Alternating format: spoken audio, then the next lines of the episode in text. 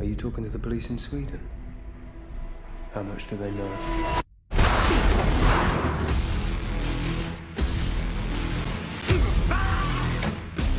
لا تنتظري تعالي التجئي إلى الدولة الإسلامية Listen, this Raka thing is fake. They fooled us. Yeah, these things happen. Everything she's told me is true. I'm sure of it. I'm going to die. I'm going to die.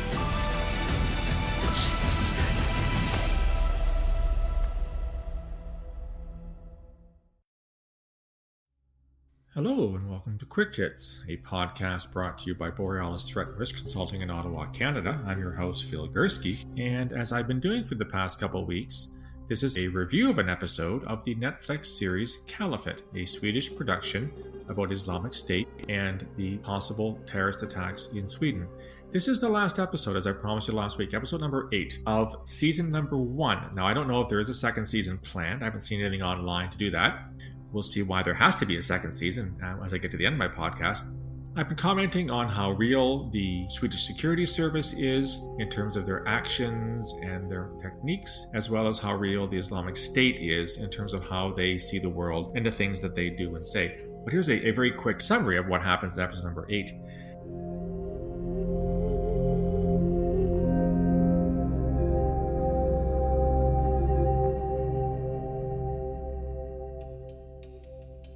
I've talked a lot about this supposed terrorist plot in Sweden. Well, it turns out there's actually three simultaneous terrorist plots to be carried out by three different people. The first is a bombing on an aircraft by an unknown person. I haven't seen this person so far in any other episode who is being accommodated or facilitated by Miriam. She's the woman that works at the airport and is able to sort of smuggle plastic explosives through airport security. And a guy gets on a plane with a with a with a, a backpack. Looks like a Turkish Airlines because the overhead announcements are in Turkish. Flight going to London.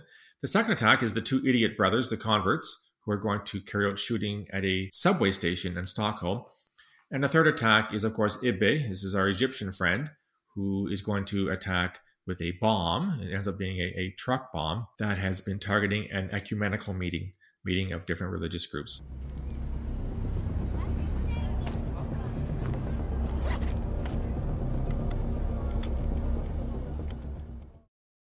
This is all going to happen on the same day, and of course, it's quite uh, dramatic. And as the brothers enter or about to enter the, the subway station shooting, they are shot dead by police. And as the guy tries to detonate the bomb on the plane going to London, he clicks on the detonator, nothing happens, and he's arrested by police, which leaves Ibe. He, he thinks he detects surveillance, so he makes a run for it. He goes to a garage, parks the van inside, goes out to a woman in her apartment whom he kills, a real, real hero, and ends up shaving. I talked about shaving last time, how Islamist extremists shave body hair because they think this is their, their one way ticket to heaven. Long story short, a small bomb does detonate and Ibe gets away. One brother has died. The condition of the other is unclear. Thank you. Maristad 2, are you done? Yes, Victoria Hall has been evacuated. No civilians in the area. Understood.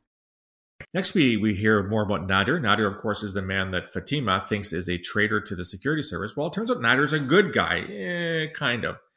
He tells Fatima, who's been arrested, by the way, that she's been monitored by the police. And of course, she has been uh, a, a rogue officer for some time. Nader has her arrested. Nader tells Fatima that Sapo knew about the plot all along and kept Fatima in, in the dark because she was non trustworthy. I'll get back to that in a second. When the plots fail, of course, ISIS in uh, Raqqa is watching TV, wondering when the glory is going to start, and it, they find out that it is uh, it, it, it, it, failed, that they were caught by Swedish police. And these ISIS wankers, they shake their heads in disappointment. Uh, they suspect the police found out, and they're convinced that somebody in Raqqa was the traitor. So Hussam's there, Hussam being Pervin's husband. He, of course, is nervous that they found out that Hussam's wife, Pervin, is the, is the traitor, but they figure that Ahmed is the traitor. Ahmed's the guy that raped Pervin before she knifed him to death. They figure that since Ahmed has disappeared, uh, no, he's in the well next door rotting away. That's where Pervin dumped him. They blame Ahmed for the attack. So they're completely wrong. They have no idea what's going on. And then in this bizarre scene, the ISIS guys say, Let us pray to Allah that He will forgive us for failing in a terrorist attack. More on that later in a second as well. with Daniel Furman. Schools need to be refurbished over the next few years at a cost of over two.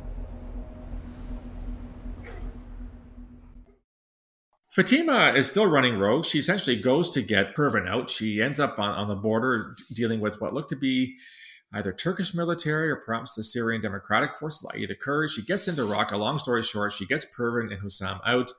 Unfortunately, Lisha, this is Suley's younger sister, who wasn't supposed to be there in the first place, she has some come to Muhammad moment at the very end, and she tells Omar, who's come to collect Hussam for his suicide mission, that in fact they're trying to escape.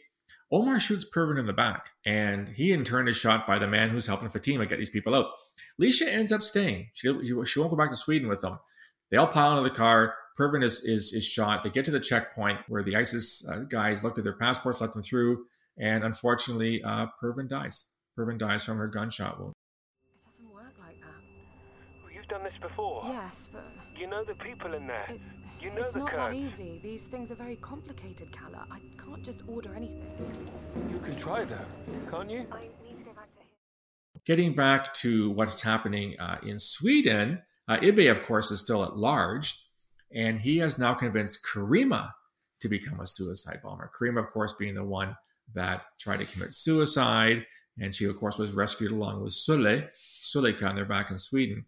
Ibe is a real manipulator, and I'll get back to that in a second.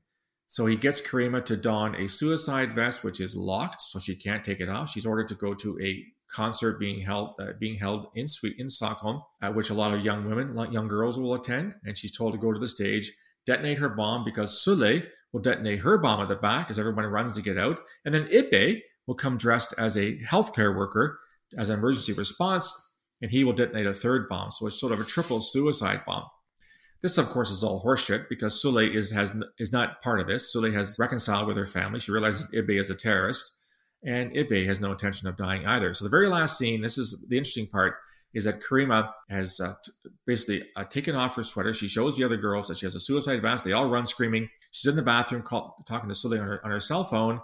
And then you see a scene where Ibe is dialing the number to detonate the suicide bomb. Episode ends. End of first season.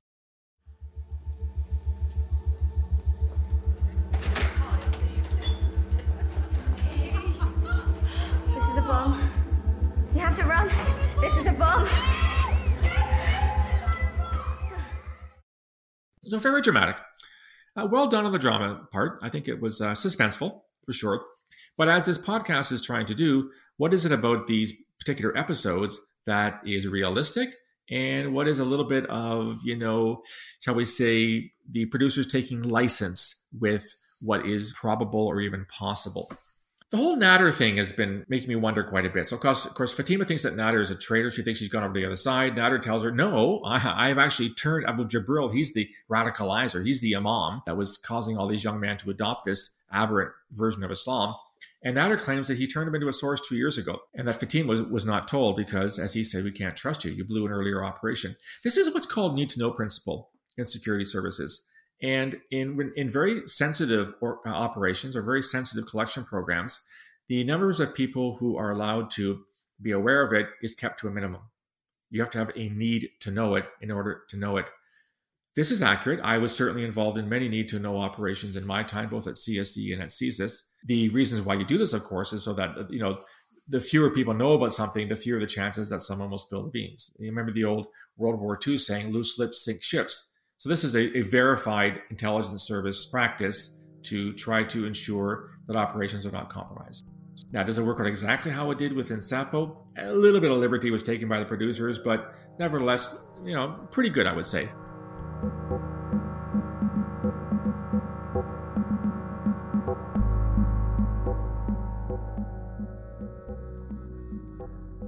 Next, I want to talk about sort of religious immaturity. So, if you remember, Lisha, when she gets to Raqqa, she knows nothing about Islam. She doesn't know how to pray. She knows zero about the faith. And at the very end, she's the one who decides to stay. She warns, warns Omar that Pervin and Hussam are trying to escape with Fatima, and she spouts all this religious language. You're going to hell. I want to stay. I am home. I don't my family. I have no family back in Sweden. I, I found this a little bit stretched.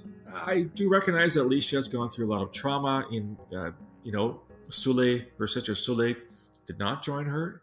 They were rescued at the last minute. Karima's not there. Lisha's all by herself. She barely survived a forced marriage to this 65 year old uh, old fart, uh, a lech, you know, a sexual pervert. So it's not completely out of the ordinary that she's had this amazingly rapid religious experience, which leads her to not want to go back to Sweden. I found it, uh, like I said, a little bit, I don't know, hard to hard to believe. But I, I'm not a psychological expert. I'm not a psychologist. So maybe that kind of trauma would lead to that kind of behavior. I'll leave it to others to comment on that.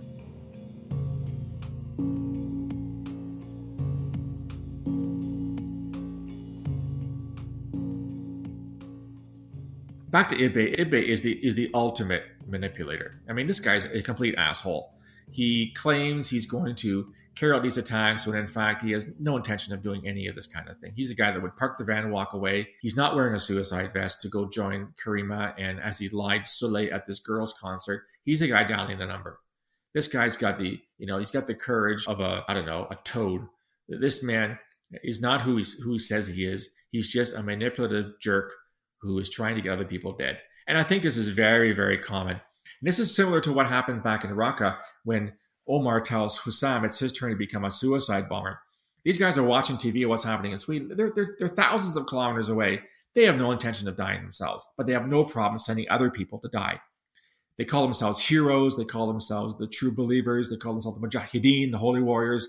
These guys are just cowards at heart who have no problem watching other people die and, and in fact, effecting those deaths, but have no intention of doing it otherwise. So I think that that's quite accurate as well.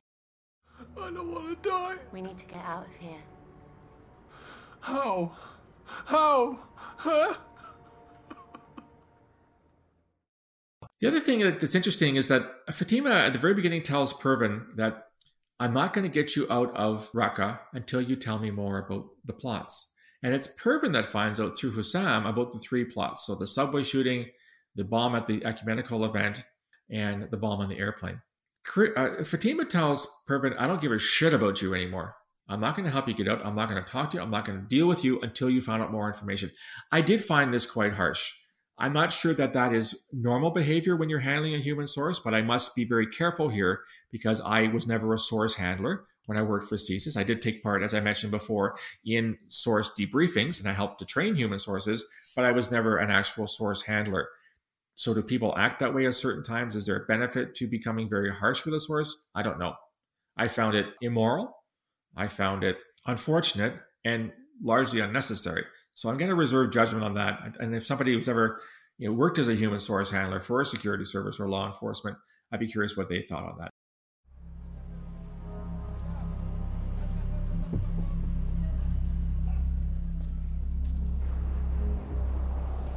So that was episode eight. Overall, I did like the series. I found it flowed very well. I, uh, there were multiple, obviously, as any good series is, multiple scenes, multiple actors, multiple actions, multiple plots. I thought the producers did a very good job of showing how a security service works, uh, with some liberties here and there. I found they portrayed Islamic State very accurately.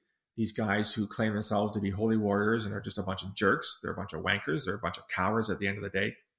So I would give my, my review of the Caliphate series would be I would give it four and a half out of five. I thought it was well done. I'm looking forward to a, a season two. It seems to me that the producers did their homework. They must have had some kind of advisor who either worked for the security service, who has a heck of a lot of knowledge about the security service. They must have talked to somebody with some kind of terrorism background to understand what ISIS was doing. So kudos to the Swedish producers. Kudos to the actors. I found that the acting was very good for the most part. And as I said, I'm looking very forward to a, a season two at some point. So this draws to an end my review of the Netflix series Caliphate. I hope you've enjoyed it. I'm curious as well if you've watched this series, what you think of it. Please send me your feedback. You can reach me on email, borealisrisk at gmail.com, or on Twitter at borealisaves. You can also find me on LinkedIn and on Facebook. If you like this content, I invite you to go to my website, www.borealisthreatrisk.com hit a subscribe button, fill in your information, and you'll get a daily digest of podcasts such as this, longer and intelligent look at terrorism podcasts, my Today in Terrorism series, other perspectives, other uh, media that I do, as well as other podcasts on which I've been invited, which seems to be happening more and more these days. So I'd love to hear your feedback, love to hear your ideas for further material. Please get in touch with me. I'll talk to you again very, very soon, I hope. Until then, stay safe.